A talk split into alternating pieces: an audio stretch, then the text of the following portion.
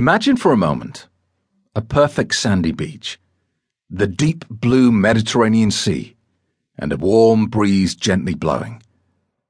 If this sounds like the greatest romantic setting you can think of for the most important day of your life, then Protaras is where you should be getting married.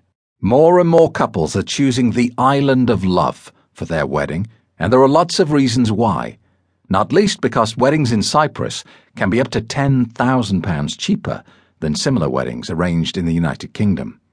However, planning this special day from a distance can be a little stressful at times.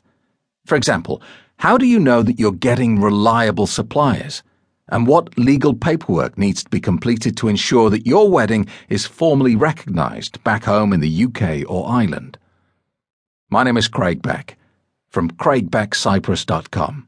I'm one of the most sought after professional wedding photographers based on the idyllic island of Cyprus. For over a decade, I've been shooting magical destination weddings right here in paradise.